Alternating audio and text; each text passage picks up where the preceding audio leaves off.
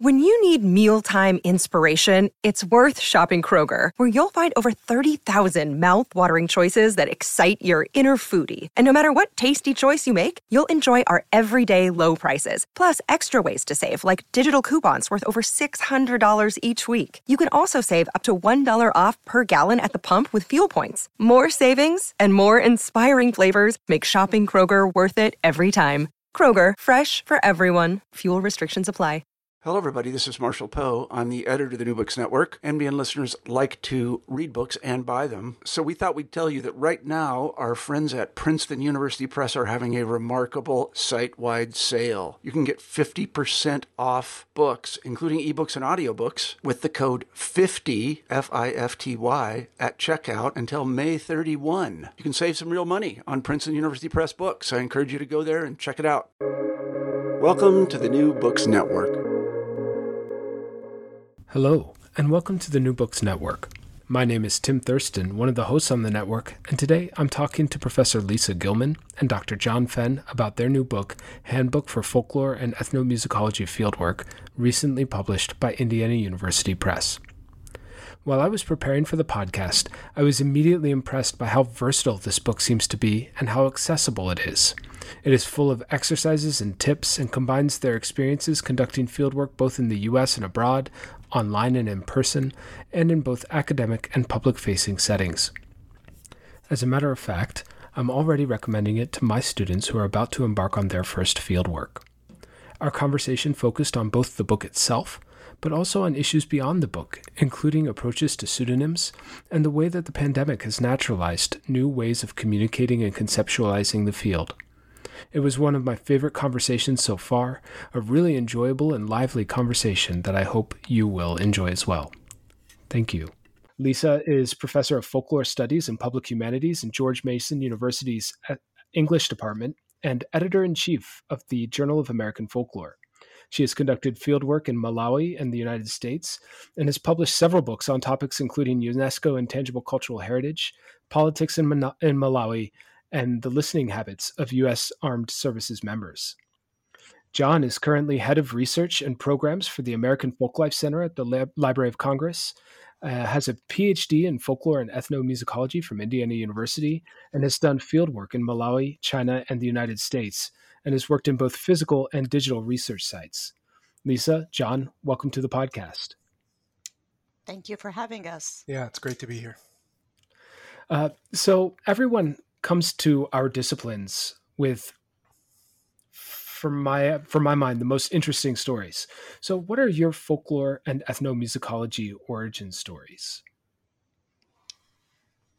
So I'll start um, so my origin story is that I was an undergraduate student at the University of Oregon many, many, many years ago, and I took a class in political science in my first semester, and that was it. I became obsessed with politics and became a political activist and was really, really like excited to change the world. And um, took political science classes and then kind of make a long story short in my junior year in the fall I, I, had spent the summer in senegal and i had a long history in africa but it was my first time back in africa um, since i'd been a child i came back and in the fall i took introduction to folklore with none other than sharon sherman and um, and I was blown away. And first of all, I got like 100% on my test, and I can say I was not getting 100% in my other classes.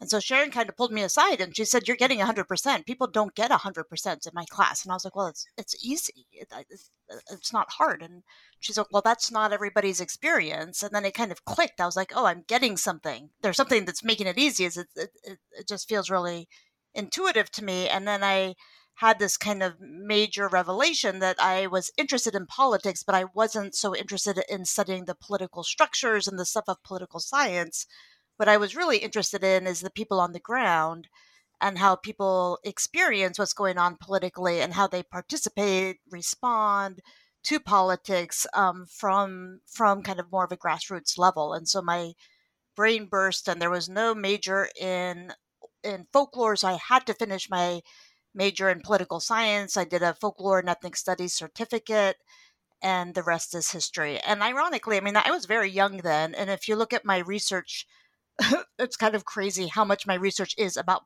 folklore and politics from the grassroots level. And so it's kind of, um, now that I'm older, it's kind of uh, surprising to me that I figured that out so young. I didn't really know that I figured out my life track, but I had. So I still haven't figured out my life track, but um, I will say that my I stumbled into the discipline of folklore uh, several years after finishing my undergraduate degree, which was in anthropology. Um, and I've always played music since a young age. So I, I kind of had this interest in, in creative expression and culture and community. And after going through an anthropology degree in a very strange psychological anthropology department, I didn't think anthropology was going to get me where I wanted to go. Um, it took four years off between undergrad and grad school, worked in the Bay Area, but always wanted to go back to grad school. I, I, I knew that. I just didn't know in what.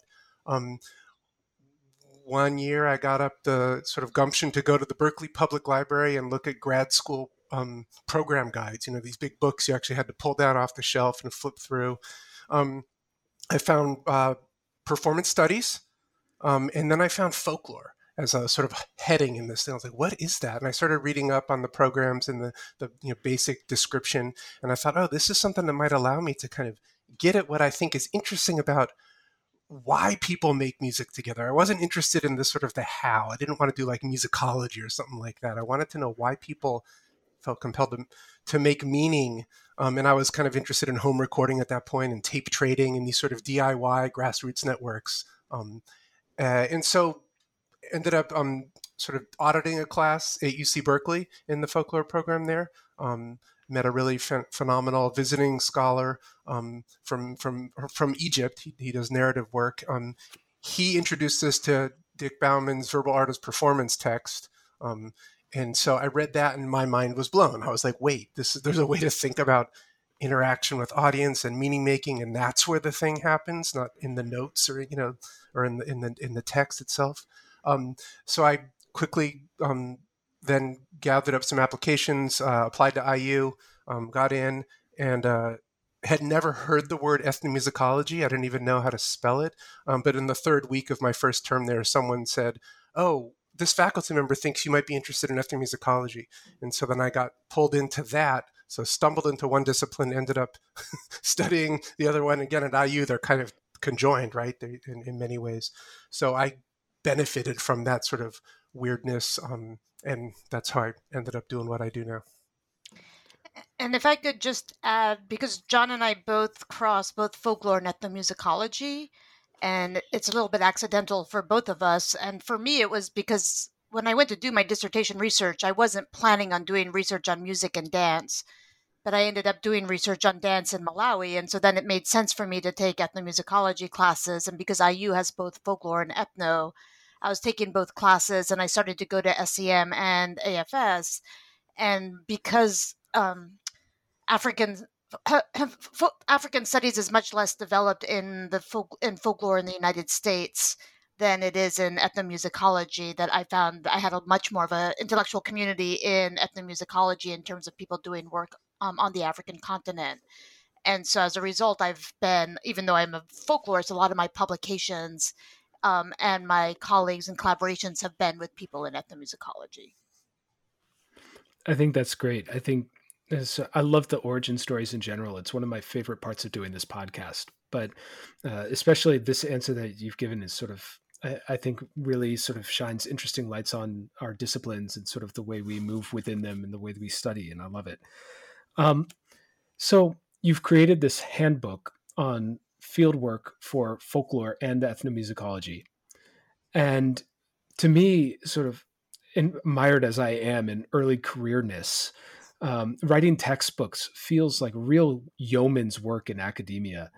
And I'm just curious, uh, sort of, can you tell us about how this book came to be and maybe how your respective backgrounds uh, in public slash applied and then academic folklore and ethnomusicology manifest in the making of this book?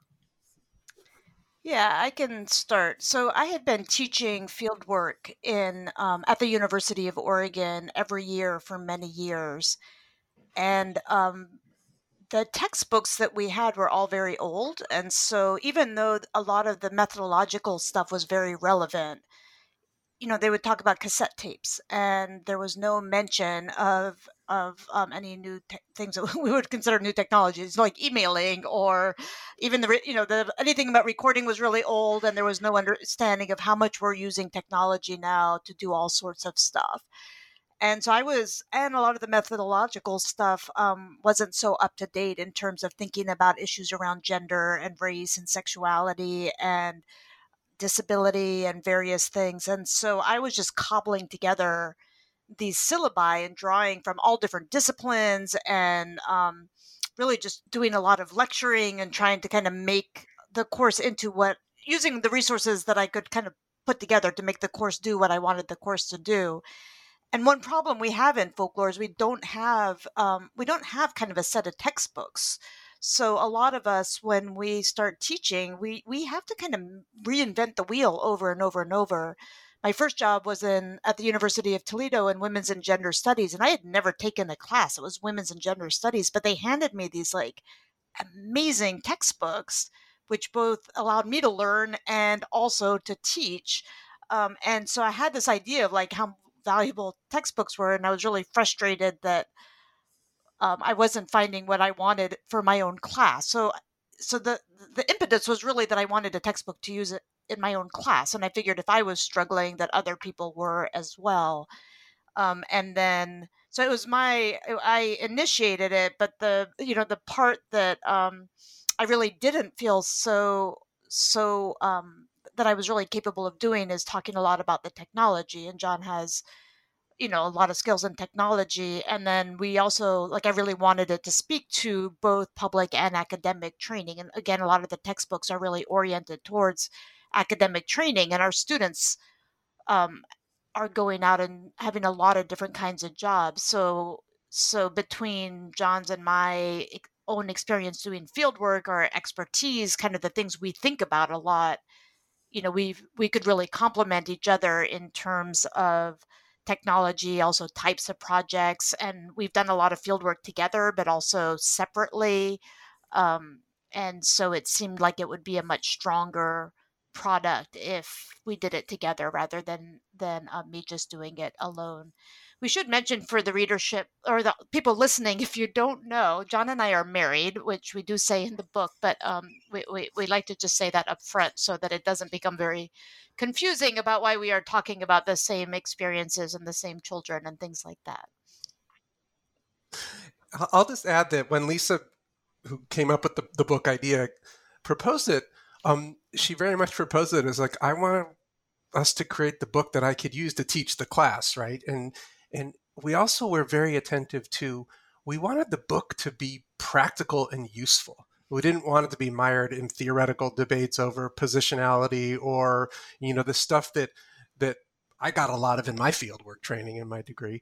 Um, not to say that stuff's not important, but we wanted this to be about a fieldwork project, like planning from beginning to end, thinking about what's the use of your fieldwork? How does that connect to the kinds of documentation you're going to want to produce? if you're doing something that's all in a visual cultural form, you should consider photography and, and video, but you should also consider other ways to document um, that, that, that, that, help your project along. Again, whether your project's community driven um, or whether it's because you're doing a dissertation. Like, so we tried to make something that was holistic in its approach and was very useful um, for teaching, but also for practitioners out there in the field who aren't involved in any kind of academic enterprise and and we do talk a lot about positionality but the idea was to talk about it in a very practical mm-hmm. way so rather than a lot of the a lot of the readings that exist out there really discourage students because it's like oh my goodness the ethical issues are so massive that there's no way i can ever do that and so we tried to write to address a lot of the ethical issues and to kind of thread them throughout and we have some sections that are devoted to that but approach it as yes, you have to think about positionality. So, how do you think about that? And then, how do you manage to do your project with who you are and who the people you're working with are? So, still dealing with the issues, but in a less theoretical way and a more practical. I don't, John, I don't know if you agree with that. Absolutely. I think it's great. Uh, this is something, having tried to teach Chinese oral and performance traditions for many years with no textbook and just trying to introduce introduce some of these second and third year undergrads to really advanced research in the field. It can be really it's it, it is it is too much. Absolutely. And actually i've already in preparing this i've been so impressed. I've i've recommended this book to my phd students who are preparing to do their first field work because i think it does sort of balance that really practical um, that bit extremely well. So uh, and i guess within that so you've divided the whole book into sort of three parts uh, preparing for the field being in the field and then after the field returning from the field uh, and I guess with this part one, preparing for the field, you're sort of. Uh, I wonder if you could discuss some of the chief challenges that you identify uh, in this section. Anything that you'd like to highlight in it? Um, yeah, this this was a, a, good one to conceptualize because there is so much that goes into a fieldwork project, right? Um, and again, we are trying to think from so many perspectives and account for so many facets of what undertaking field work might mean. From short-term contract field workers working in the public sector to again people doing you know the traditional year-long field work for a dissertation to people who are starting a new project in a sort of later phase of their career there's so many things you have to think about. Um, and so we kept reordering the sections you know oh if we're going to talk about this oh we have to have already talked about that we have to talk. so that was one of the big challenges is, is how do you pin down and put in a linear book form something that is really happening in multiple time frames and, and sometimes all at once um, and we tried to articulate that from the perspective of planning a fieldwork project um, so that it made sense right so that it was useful to people um, and I think that so it's a challenge for us recognizing it's a challenge for the reader as well to to track through this first section and not get totally overwhelmed but be energized? Yeah and i think throughout we there's just a lot of we are giving you this in this order but you know remember that you don't have to do it in this order. I think i remember writing a sentence like that like you know a couple times per chapter and you know this is just we have to tell you it at some point so we're telling you now at the same time it's like some of the things that we were like obsessive about was metadata because you know I have so much experience with my students and just ignoring that detail or the field notes and um and just be like, I, don't know, I'll figure that out later. I'm like, no, you have to write it down every single time you do anything. I mean, I have to yell at myself. And so there were certain things like that where we were just like, we're just going to put this everywhere we can imagine putting it so that it's really reinforced. Um, but yeah, it was there's there's a lot, and it's, very overwhelming. And there's a lot of signposting in that regard. Like you, this will come up later in the book, and it's important to understand that now. Maybe if it doesn't make sense. so that was kind of a, and again, that's a challenge of doing field work too, right? It's sort of there's a, there's a kind of weird um, match there. I will say that um, since Lisa emphasized that the technology part early on and updating that, one of the challenges for a book like this is as soon as you write about a certain kind of technology and then the book is published, that technology is essentially outdated, right? Especially with digital stuff. And we tried to capture that in the description too. Things move so so fast. Document document documentation technology is driven by for-profit companies who want to capture a market, right? They're not listening to the needs of the field worker. um, right? So things, even things that are standard, don't say standard for long. So we tried to like really talk through the principles around technology rather than name this is the technology to use. And I think that's a challenge for field workers as well. And we thought about that a lot because we realized a lot of people really would like to be told go buy, you know, this recorder and this is how you set it up and, you know, just given some very basics to get high quality recordings and so we, we kind of went back and forth and then we were like we just can't. We it's just you know it's we don't want to be talking about the tape recorder when people are are um, doing work with very different technology. So that's definitely a big challenge. And then we also really tried to like we talk a lot about technology throughout it but we also just really wanted to emphasize that the the heart and soul of ethnographic fieldwork is the human interaction and the relationships. And so we also didn't want to get so caught up in the technology. Um, you know, knowing like a lot of my students are always like, oh, I'm so stressed out. I haven't done any field work yet. and they will have gone to events, they will have met people, they will have eaten food with people, they would have done all sorts of things, but they haven't like documented a thing.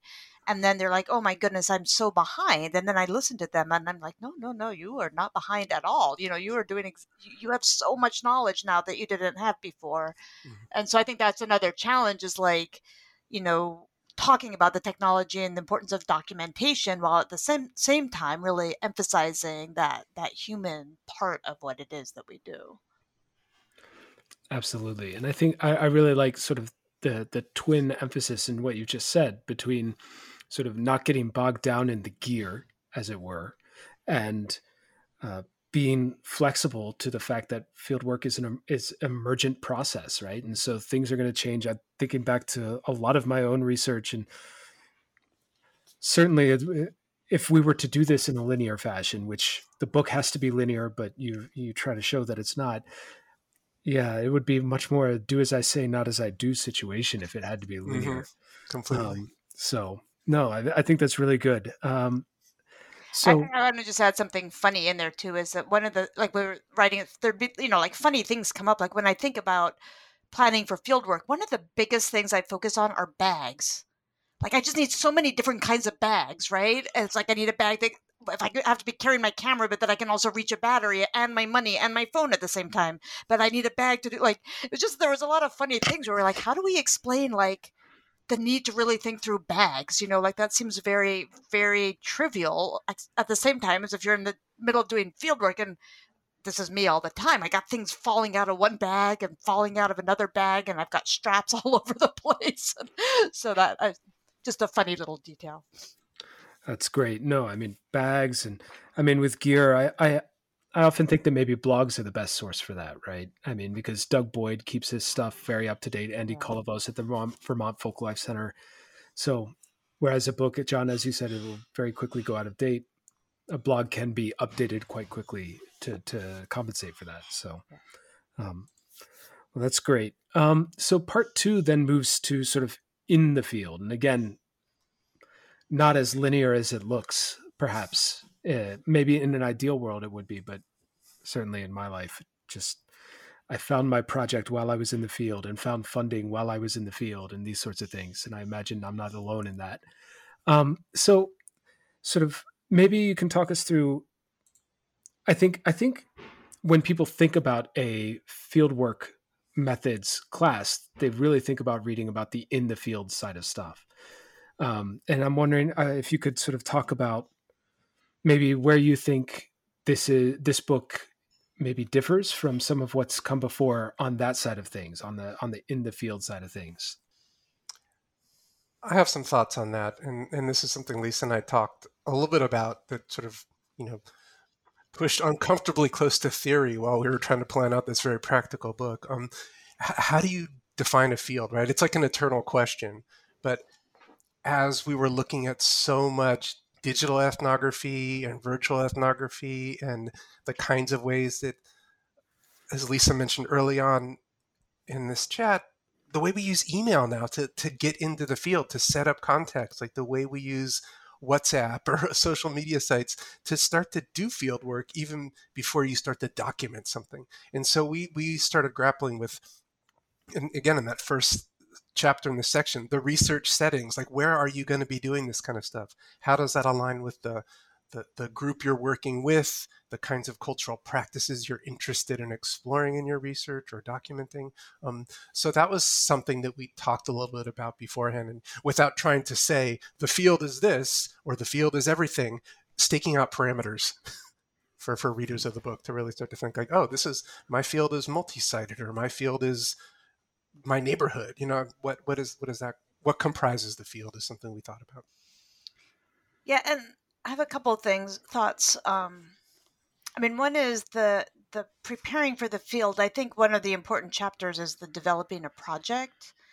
Um, I, I realize we're in the next part of the book, but just to backtrack for a moment and, you know, really trying to explain a process of anticipating a you know a mm-hmm. research question and some sub questions so that when you go into the field you have something guiding you and you have something to explain to people about what it is that you're doing there knowing that it's very likely that that that's going to change once you're there but that you have something that is that is kind of grounding you in terms of what what you are doing um and then you kind of go back and forth and back and forth. So if you start doing something different you kind of look at your plan and you say oh i'm doing something different now. Let me let me kind of rethink that now and put it on paper. What am i doing now?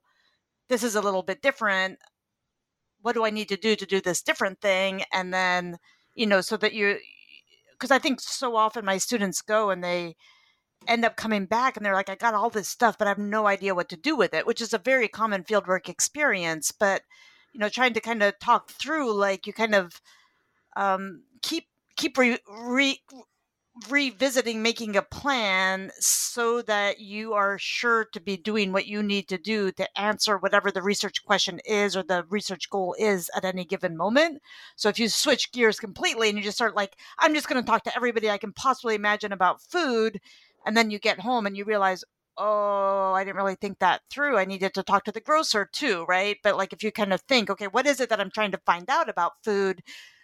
who do I need to talk to or what do I need to do? And then you do that, but then you may do something completely different. So it's like kind of being flexible, but with a structure like that, kind of a dialogic process. Um, and then I think, you know, one thing I think I really tried to do was talk a lot about things like power and positionality and identity and issues like, you know, I think um, some people have have taken me to task a little bit on the sexuality part, like acknowledging that people sometimes develop relationships with people in the field, and that can be strategic and a way to be accepted, and sometimes those relationships can and, and a way to you know get access to stuff, and sometimes and just loneliness and partnership and whatever. But sometimes those relationships can be a little bit exploitative sometimes they lead to something long term but you know like just talking about that stuff and i feel like it's um i feel like in the field of folklore a lot of the you know the textbooks of which were produced um some time back there's a lot of romanticism like we're doing folklore with nice people who are creating wonderful things and we're going to be chummy and nice and hang out right? Whereas i think we try to kind of de-emphasize that romantic part and talk about it as as you know really thinking about some of the ethical implications at the same time as kind of walking people through what would happen um, i think another thing that we tried to do is also like recognizing like putting into writing things that don't really sound like methods mm-hmm. you know mm-hmm. like i talk about informal conversations with people and you know we all when we do field work that that's where we get a lot of our information but we don't think about it as method and so i thought it was helpful to think about it as method because there are ethical implications but there's also strategies and ways of doing that and there's ways of communicating to people so they know that that's what you're doing so you're not like you know going off and taking notes on a conversation you have with somebody where they think it was you were just talking and you think it was field work you know to make sure that it, you're you're above board in terms of everybody understanding what you're doing your friends you're hanging out but you're also always doing participant observation. So i think you know kind of um, pointing to some of those types of of um, strategies as strategies um, you know I'm, we're certainly not the first people to do that but i mean I, I think that that that was an important part of what we did Absolutely. It's not, it doesn't just need to be about documentation, I guess. Um, I really liked your comment about sort of the developing a project uh, section. And I guess, and that is part of in the field as well, because it is that sort of iteration of your, of your project, right? You need to continually be reevaluating where you're going. And I guess, uh, Lisa, I guess uh, for you, I'm, I'm curious, how do you balance the prescriptive and the descriptive, particularly when talking with students. Sort of the, I mean, because some people by nature are just going to be more flexible and they're just going to sort of mm-hmm. go and hang out and they'll get all the information and they'll tease out some threads through that. And other people really need a little bit more of that, the firm hand that a, that a, uh, properly defined research project and a and a prospectus or something might give. so how do you mm-hmm. how do you sort of balance that both in the writing but also uh, in your own experience? Are you thinking in like teaching or? or my yeah. own projects. I, I mean, however my, you want to answer it.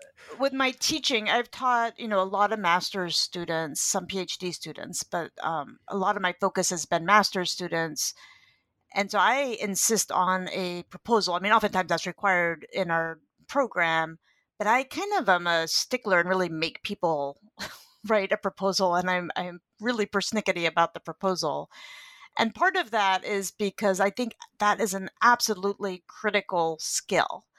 If you don't know eh, whatever your fieldwork style is, if you're very flexible and intuitive versus have a structure, whatever your style is, if you're going to be a professional, you have to be able to write a proposal. We can't get our research funded if we don't have a proposal. We can't get into graduate school if we can't explain, you know, a plan for a project we want to do. We can't get funding as public sector folklorists. So, you know, I think it it's um being able to have some to create structure out of some very vague idea is something that we all have to do. And I would say in my own work, I mean, I am an incredibly um, chaotic, expansive thinker. And and I mean, my approach to field work, I mean, that just say yes business is like I literally will just say yes to anything as long as I don't think I'm going to die. And and I you know, and I'll talk to everybody. I think John is much more focused. Like I'm trying to accomplish X, so I'm going to do this. I'm more like, yes, of course, I'll do everything, and I end up with you know ridiculous amounts of data about way too much stuff. So for me, it's interesting because if I say, okay, like I'm going to go into the field, I need a proposal. I'm often just kind of like completely baffled. Um, but then I'm, I force myself. I'm like, okay, let me really think about what I want to do and why I'm doing it and what's interesting is that I often do that, you know, or sometimes I do that because I'm trying to get funding, quite frankly. And and then I go into the field and then I find that because I went through that thought process, that that then shapes what I do. It shapes who I talk to, it shapes how I where I go, it shapes what I talk about or what I document or what, you know, what kinds of events I attend and so um, so sometimes i feel like i'm kind of forcing it but then in the end it's it ends up being very helpful and i have this funny thing that is just me i shouldn't admit this publicly but i, I have epiphanies and I'll I'll be working on a project and then I'll have an epiphany. I'm like, I just figured it out. I know exactly what I'm doing now. I know why this is important. And I'll write that down and I'll be so excited. And then, like, fast forward a year later, like a long time later, I'll have an epiphany and I'll be like, I've figured it out. This is actually what I'm doing. And, you know, like nine times out of 10, it's the same epiphany. And, and I'm like, wait a minute, I thought this is brand new. Like, and then I'm like, wait, I thought this a year ago. Why don't I remember that I thought this a year ago? Why do I think it's different? And I think it's just because I'm doing, I tend to do a lot. And then, and so what, you know, I mean, this is kind of a funny thing again to admit is like if I start having the same epiphany, I'm like, oh, that must be what this project is really supposed to be about, right? That's that's what the data. Uh, you know, I'm using data very loosely, but that's what my participant observation experience is really bringing to the fore as being important. So I, you know, I think of it as like. I have my structure, I got my plan, I get expansive, I go back to my structure and plan, I get expansive.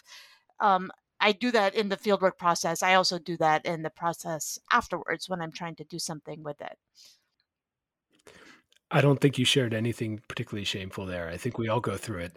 Um, certainly, I I have had multiple times where I think the same thing, and then found out I already wrote it in some document, and then come back to it. And so, um, I do think maybe that's just how minds work, particularly in the field when you have so many different inputs coming in, and one thing that you might one fantastic realization you might have one day particularly if alcohol is involved in my in my case at least um you know i'll remember it one day and then a week later it's gone and i come to it a year later. So um but yeah no i think i think that's really helpful that's really great. Thank you. And i think i do the same thing with my phd students. It's i i demand proper proposals where maybe I haven't always done it for myself in the past, except now I am doing it for funding. And so it is, it is, yeah, you have different stakeholders that you have to speak to and, and figure out how to work with. So that makes sense.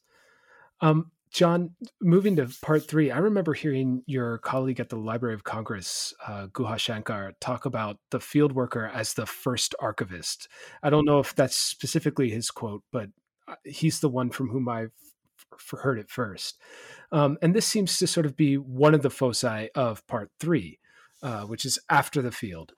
And so, uh, can you talk a little bit about this section uh, and lisa talk a little bit about this section after the field and maybe this seems to be where in my mind the the divide between academic and public folklorists perhaps comes through strongest in the book so how do mm-hmm. you maybe how you navigate that yeah, that, that phrase is is definitely a sort of mantra we have here at the American Folklife Center, right? Um, uh, you know, because the people who are out there doing the work are the ones who are going to have at hand the names, the dates, you know, the who, what, when, and where that doesn't always make it into a photograph or even onto an audio recording, right? So that's the metadata. That's the important stuff that you should start gathering in the field, um, as Lisa already mentioned. Um, so when we first started this book, I was still a faculty member at the University of Oregon. Um, and as we moved through writing it is when I then shifted to take this job at the American Folklife Center. So necessarily I was really attuned into what all this sort of management of the stuff after you do all your field work, if, if that ever ends, indeed, right? And sometimes it doesn't. Um, how that figures in into the the um the sort of preparation and preservation of the materials. So um, that thinking was foremost on my mind, and, and, Lisa and I talked a lot a lot about this. Um, I'd also been heavily involved in a project at the University of Oregon called China Vine, right? Where we were doing all this cultural documentation. The project was coming to an end, and we were shifting it into a digital archive uh, held by the UO libraries, where we wanted to make sure all this stuff was accessible and available, especially all the raw materials that hadn't been used in any of the kind of educational access production stuff that had gone up on the China Vine site. So here and now we're thousands of photographs, right? We needed to have keywords and the, the sort of metadata that, that pulled them all together. So I had been kind of working on that in multiple multiple domains, um, and that really went into uh, you know especially the sort of kind of the the maybe the first and the fourth chapter in this section, right? It, it, but it, but it bridged the route for sure. Um, and and I will say that like this is something that um, I mean I remember going in doing my own field work in Malawi for my dissertation and just having all these notebooks with, you know, I had 43 rolls of film that I brought with me to take photos for a year. Um, you know, and I was just writing down frame one through seven is was on this date in this location. This is what was going on. And I still have those notebooks, right? And so when I gave my stuff to the archives of traditional music at IU, I was able to give them a lot of that sort of metadata. Um, I do it now in a very different way, I think, you know, spreadsheets and that kind of thing, but it's still that same practice. So I think it was both sort of understanding it from a professional perspective and understanding from, from a practical experience perspective too, how valuable that is. Um, and, and I'll say, you know, to, to your point, Tim, about the sort of interface of academic and public sector, um, especially in, in this section, you know, it's, it's important for any field worker to be able to, to articulate and, and pass along the metadata from their collections, especially if they're putting them into an institutional repository, so that they're discoverable and accessible later by someone who wasn't there. Um, and I think that was kind of the big thing that we wanted to pull together um, uh, in this chapter, and and explain why that's important for you know so much academic field work. Well, or this is the, the proverbial story, sort of sits in shoeboxes and closets right after the project's done um, until years later, either the academic or their heirs are like, ah, let's get this stuff out of the house. Let's give it to name your name your repository. sometimes it comes with metadata, sometimes it doesn't. That's as valuable as the public sector documentation that often comes with a lot of metadata because it's project driven. It's usually short term. It's you know it's you know so so again we wanted to kind of explain how that practice of managing your information up front is is really useful across the board. That's great. Um, now, in this section, one of the things that really, or in this, in part three of the book, one of the things that also stood out to me is that you have the ethics chapter here, um, and certainly, and it feels like from an from an academic perspective, you would need to sort of go through that in the planning stage rather than in the afterwards stage. Mm-hmm. Um, but one of the things that really stood out to me is there's sort of this we're in a moment right now where we're sort of questioning uh, particularly in folklore, but also I think anthropology is going through this the, the place of anonymity and and pseudonyms. I know uh, I remember what pa- Henry Glassie in Passing the Time in Ballymenone talked about murdering people with anonymity, but then more recently, just this past year, uh, anonymization has received critical attention in a special issue of American Ethnologist, and I was just wondering if you guys could talk a little bit from your perspectives. I mean, from the the competing, potentially competing perspectives of uh, public folklorists or archivists and uh, and more sort of in this academic world. How do, how do we where where might we land on the question of anonymity, given that it seems that institutional review boards sort of demand it in many cases? And how do we how do we place that? I just submitted an IRB last week, so this is topmost on my mind. Um, and nicely, they don't actually insist on anonymity. You, I think a lot of people misunderstand the questions because there's all these questions about how are you going to how are you going to maintain confidentiality? And all you have to say is, I am not going to maintain confidentiality if people are willing to give their names. And I think that people get kind of tripped up on that. Like I've been answering that question for many, many years. Um, but I think that the, um, you know, I think that the it really, really, really depends on the type of project you're doing and what the goals of that project are and you know i've had so many different experiences with it and also so many different feelings about it. Um you know my first book that my dissertation was based on the dance of politics something like performance gender and democratization in malawi was a study of women who dance at political rallies um, and the study is really about the role of dance in politics, but also about gender inequities and class inequities in the country. And so it's very much a political and sociological analysis of of, of social and political hierarchies. Um, so it becomes very tricky because the people that I'm doing research with don't they're not academics. Um, some of the, a lot of them are not literate. They don't really understand. They don't I mean, they're, they're very smart people, but they they don't they're not part of the world that that we are operating in. So when they say sure, use my name, they don't necessarily understand that I might use their name and then say something critical about them, right? I mean, it's like it's a very complicated space in terms of what what it means for me to use their name, um, especially if, for people who don't read um, or don't read English. Um, you know, fast forward to my project with the with veterans, um, there, you know, a lot of people were telling me very sensitive things, and they didn't want their names used, but some very felt very strongly about have their names used, and so there, I could really rely a little bit more on people being able to make a decision that was informed, right? The whole informed consent thing, like it, they they understood a little bit more about what the the implications were, but at the same time many of them um, you know we all change constantly. And so if i tell you something very sensitive right now and right now i'm like i really want this out there and i want my name with it it could be that 10 years later i'm in a very different situation and i would i i, would prefer not to have my name out there right? So so i feel like there's this just is a very very difficult question and it's one where I feel like I always have to um, respect the desires of the people I do research with, but also take three three more steps and really try to think it through in terms of what I can imagine anticipating in terms of what the implications are and where where people might where my, people might be in the future in terms of the names. So some stuff is very easy. I'm doing a project now with refugees who want more visibility with their art. They want their names. They, the whole point is they want exposure, right? But they might not want their names attached to certain stories. So I have to just respect that. Um, so yeah, it's just it's such a complicated question, and it's very hard to keep track of, and it's very hard to keep track of when you put it in archives. Um, you know, I think the public sector versus academic.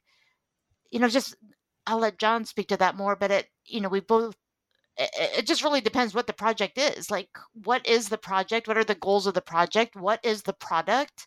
You know, like if you make a documentary film, if you don't use people's names, their faces are still there versus um, if you put on an art exhibit and you have no name, it's going to be a hard, much harder to link the person with the with the name. So you know, it's just it varies so much person to person, project to project, and then very, very importantly, the format of the final what did you know the final products that are produced from the field work. And I'll just add that one reason we put a chapter with the title ethics in the final section of the book is you know we signal ethics way up front too in planning your project and thinking about access and community participation and awareness. Um, it, it is a process right? And it extends out to what is going to come out of the field work that you do um, as lisa just articulated right? So so there's there's many facets to, to, to ethics in general in field work right? It's about risk management. It's also about responsibility to the people you're working with, which is clearly articulated in the, the ethics statement of the American Folklore Society and the Society for Ethnomusicology, right? The first level of responsibilities to the people we work with in our field projects. Um, and I think everything Lisa just said speaks to that in so many ways. It also speaks to the complexity of it, right? And I think that's that's why we wanted to make sure to frame it again at the end of the book. Like, hey, it doesn't just end when you get the form signed at the beginning of your field work. It keeps going. And notice it's not that that's the only chapter about ethics. It's the only one that has the word ethics in the title, but it's ethics and final products. So it's really about those final products. And I will say that I think one reason for really emphasizing that is I can't tell you the number of times that I've shown up and given somebody a copy or given the, somebody an opportunity to participate in whatever the end products are. And they've said, wow, thank you. I didn't really expect to ever hear from you again. Or I've never, you know, I've done this kind of thing before and you're the first person that has actually come back to me. And I've, you know, I've just heard that over and over. And I know with students, especially, it's like, a lot of times they're doing a project they get their degree and it's like oh thank goodness i have my degree now i'm rushed i'm i'm crazy busy i'm going off to do something else or you do it for a class and so really thinking like no the relationship goes beyond you know beyond the project. These people they, they, they don't know they, they don't have the same timeline you do in terms of okay I've, i finished whatever it is and now i'm done right? And i think for public sector i mean our, our colleagues who are really in the field i mean they are that's critical, right? I mean, they are developing relationships with communities, and it is absolutely vital that those communities, um, that the relationships extend beyond whatever the exhibit is or the documentation project is. Otherwise, they lose their credibility, right? I mean, the whole it, it's like so built on that. So I think that um, that that that idea of relationships expanding beyond is just I mean, it's critical for all of us, but I think academics can more easily say book done, stamp it shut, moving on to the next project. I think, um, but that happens for all of us, right? We're all really busy and we're moving from thing to thing to thing. most of us are multitasking, multitasking like crazy people, like in any given minute, right? So, so it's just a really important thing to emphasize. That's great. Um, so that's sort of like the contents of the book, and we'll sort of come back to it throughout but I wanted to ask a couple more questions, sort of going beyond it. And one is uh, so the book has exercises and tips and also supplemental materials that are on the IU Press website, if, I, if I'm right. So, um, and I was just curious. I mean, have you uh, since publication have you used this in teaching, and and if so, has has this maybe have your uh, thoughts changed based on any experiences that have happened uh, in in teaching or or in your own fieldwork since the publication of the book? Maybe I'll start since I'm the one that teaches. But um, the I mean, I, t- to be honest with you, I changed jobs since publishing the book, and now I haven't taught a class that's just a straight fieldwork class.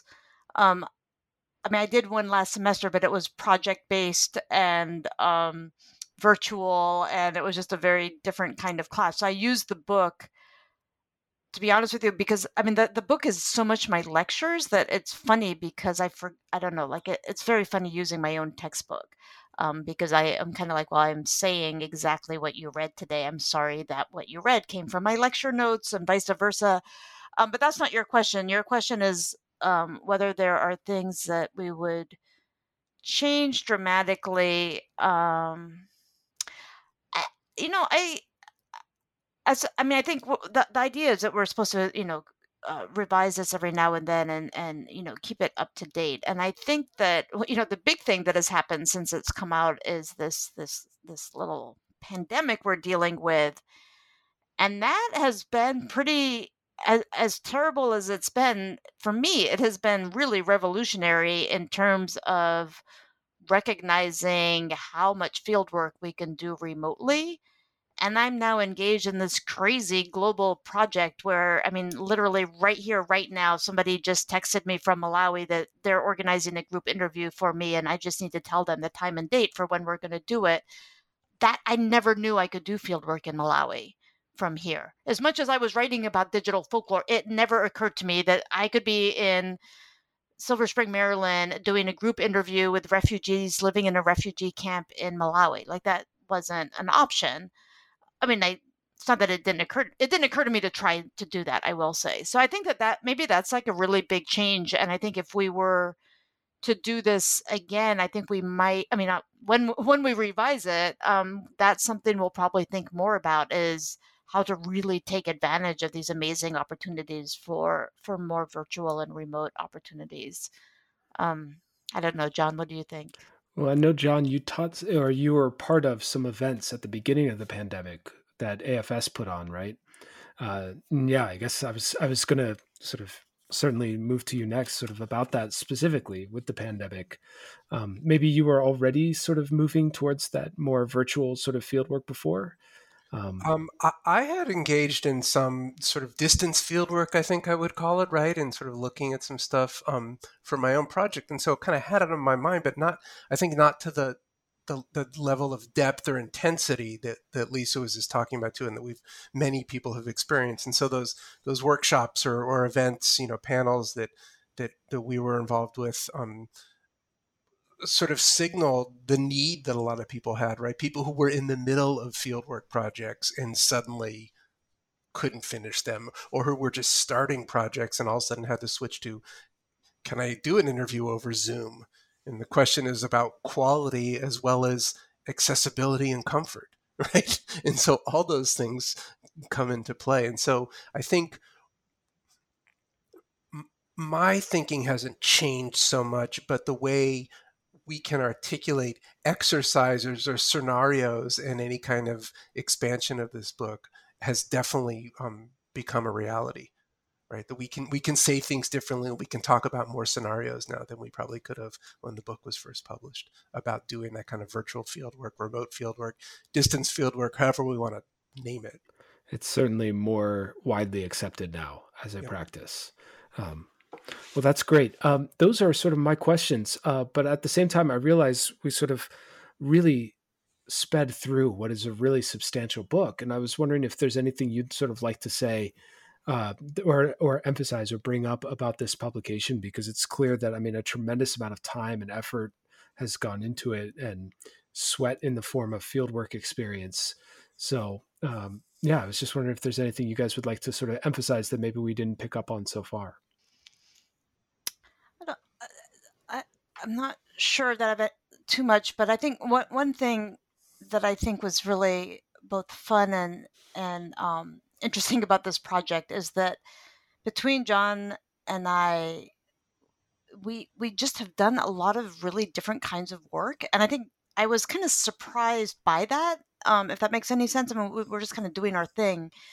But when we really started to think about it, it's like we have done short term research, we have done very long, you know, you know, projects that have gone on forever. We have produced, you know, between the two of us, books and articles and essays for popular audiences and documentary film and multimedia projects and websites and physical exhibits and virtual exhibits and podcasts and recordings and um, and so it was kind of like you know i think because at first it seemed very daunting in terms of like how can we speak to the public and the academic and this and that and music you know folklore and ethnomusicology but just because we're both kind of interested in doing stuff and we're kind of have fun experimenting and and whatnot it was it was kind of amazing how much we could bring into it from our own experiences um and i mean certainly we can't speak to everything but we we've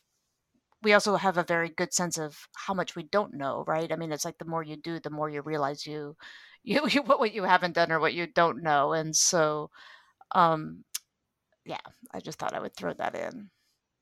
Yeah, I'll say we wrote very much from the perspective of of having done all this stuff, taking stock of it and seeing what we can extract from it, rather than the perspective of expert field worker. Right? I think that was, um, and and we also we intended the book to be used. I mean, I imagine it being like ratty and dog-eared in someone's fieldwork bag, you know, kind of consulting it while they're on a project. Well, what what what was that thing I read again? Um, as much as used in a classroom, used in workshops, like we we want it to be used.